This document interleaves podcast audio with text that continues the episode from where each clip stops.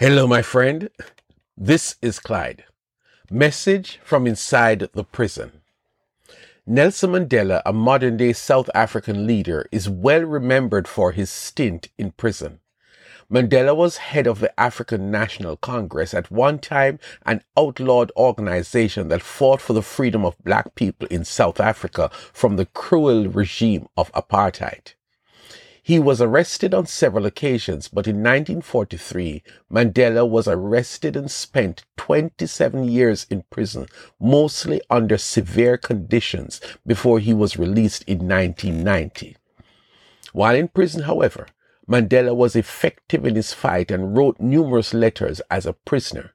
When he was released, he continued his fight, but not through violence and war he became a political leader and eventually the first black president of South Africa and witnessed the dismantling of the political regime that was common in his country for years.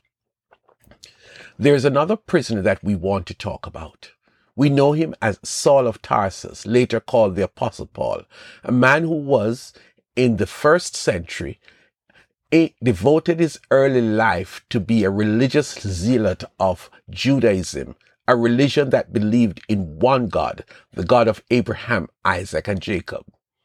Judaism was formalized when thousands and thousands of Hebrews were miraculously emancipated from Egyptian slavery.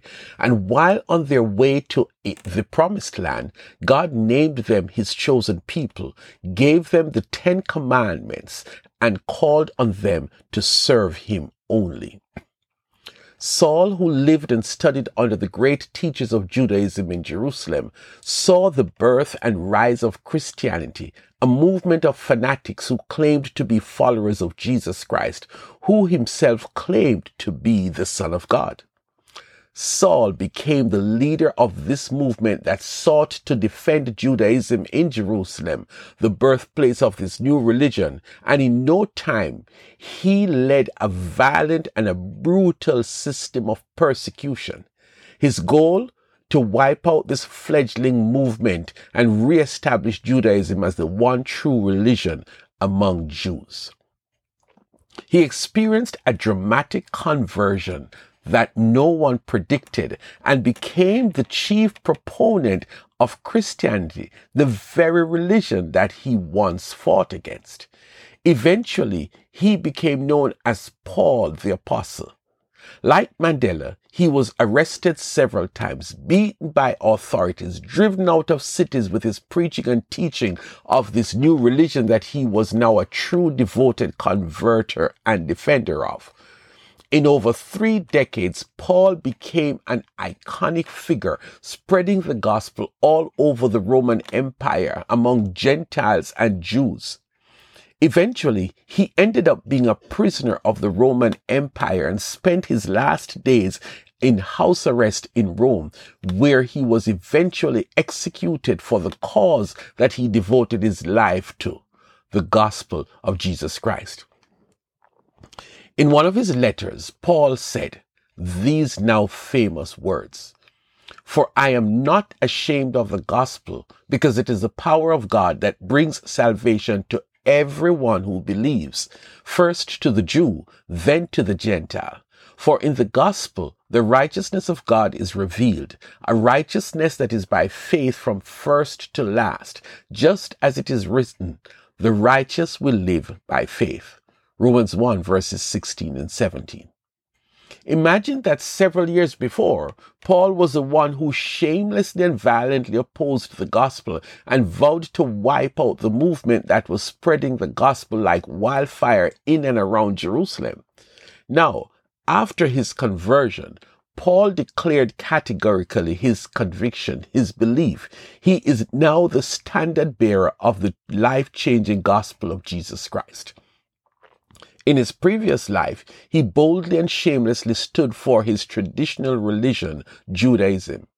That same fervor and commitment were what drove him to a life of spreading the gospel of Jesus Christ. For Paul, there was no other religion, nothing that changed lives for good like the gospel of Jesus Christ.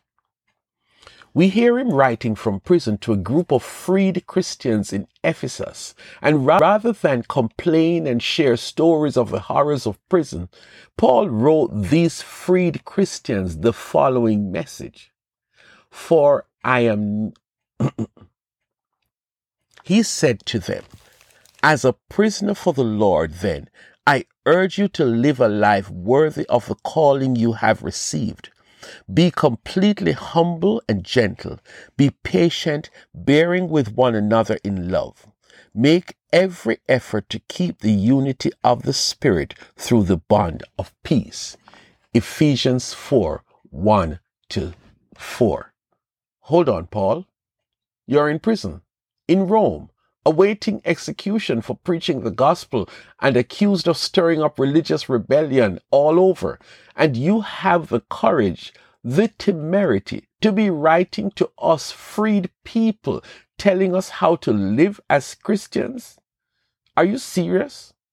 Do you even understand what you are doing? But Paul was not concerned about his life, whether he was a prisoner or a freedman. His mission continued, the spreading of the gospel and teaching people how to live the Christian life. His letter was sent to various churches to be publicly read in the congregation. Paul heard, the people heard Paul saying to them, while acknowledging that he is a prisoner, that you guys who are Christians do this Live a life that is a true representation of your new identity as children of God. This man, who is in prison for being a fearless preacher of the gospel, is now telling us that we should embrace our new identity in Christ 24 7. Don't just carry a secret ID card saying that you are a Christian, but right there in your community, always live like a devout Christian. Good Christians are to have a relationship of love and unity among themselves, get along with each other. In fact, in one other letter, he said the same thing to that group of Christians. I appeal to you, brothers and sisters, in the name of our Lord Jesus Christ, that all of you agree with one another in what you say and that there be no divisions among you, but that you be perfectly united in mind and thought. 1 Corinthians 1 verse 10. One of the worst things in the Christian world is disunity, infighting, disagreements, and every form of contention. Paul the prisoner is saying with all sincerity, please get along with each other in a way that requires humility, gentleness, patience, and love. And this came from a prisoner. Do you hear his message coming loud and clear to you today? This prison letter is serious and important. I have no choice but to do what the letter says. Be true to my faith. Be true to my identity as a Christian. And they'll know we are Christians by our love, by our love. Where do you find this appeal to Christians? In a letter from prison to all Christians.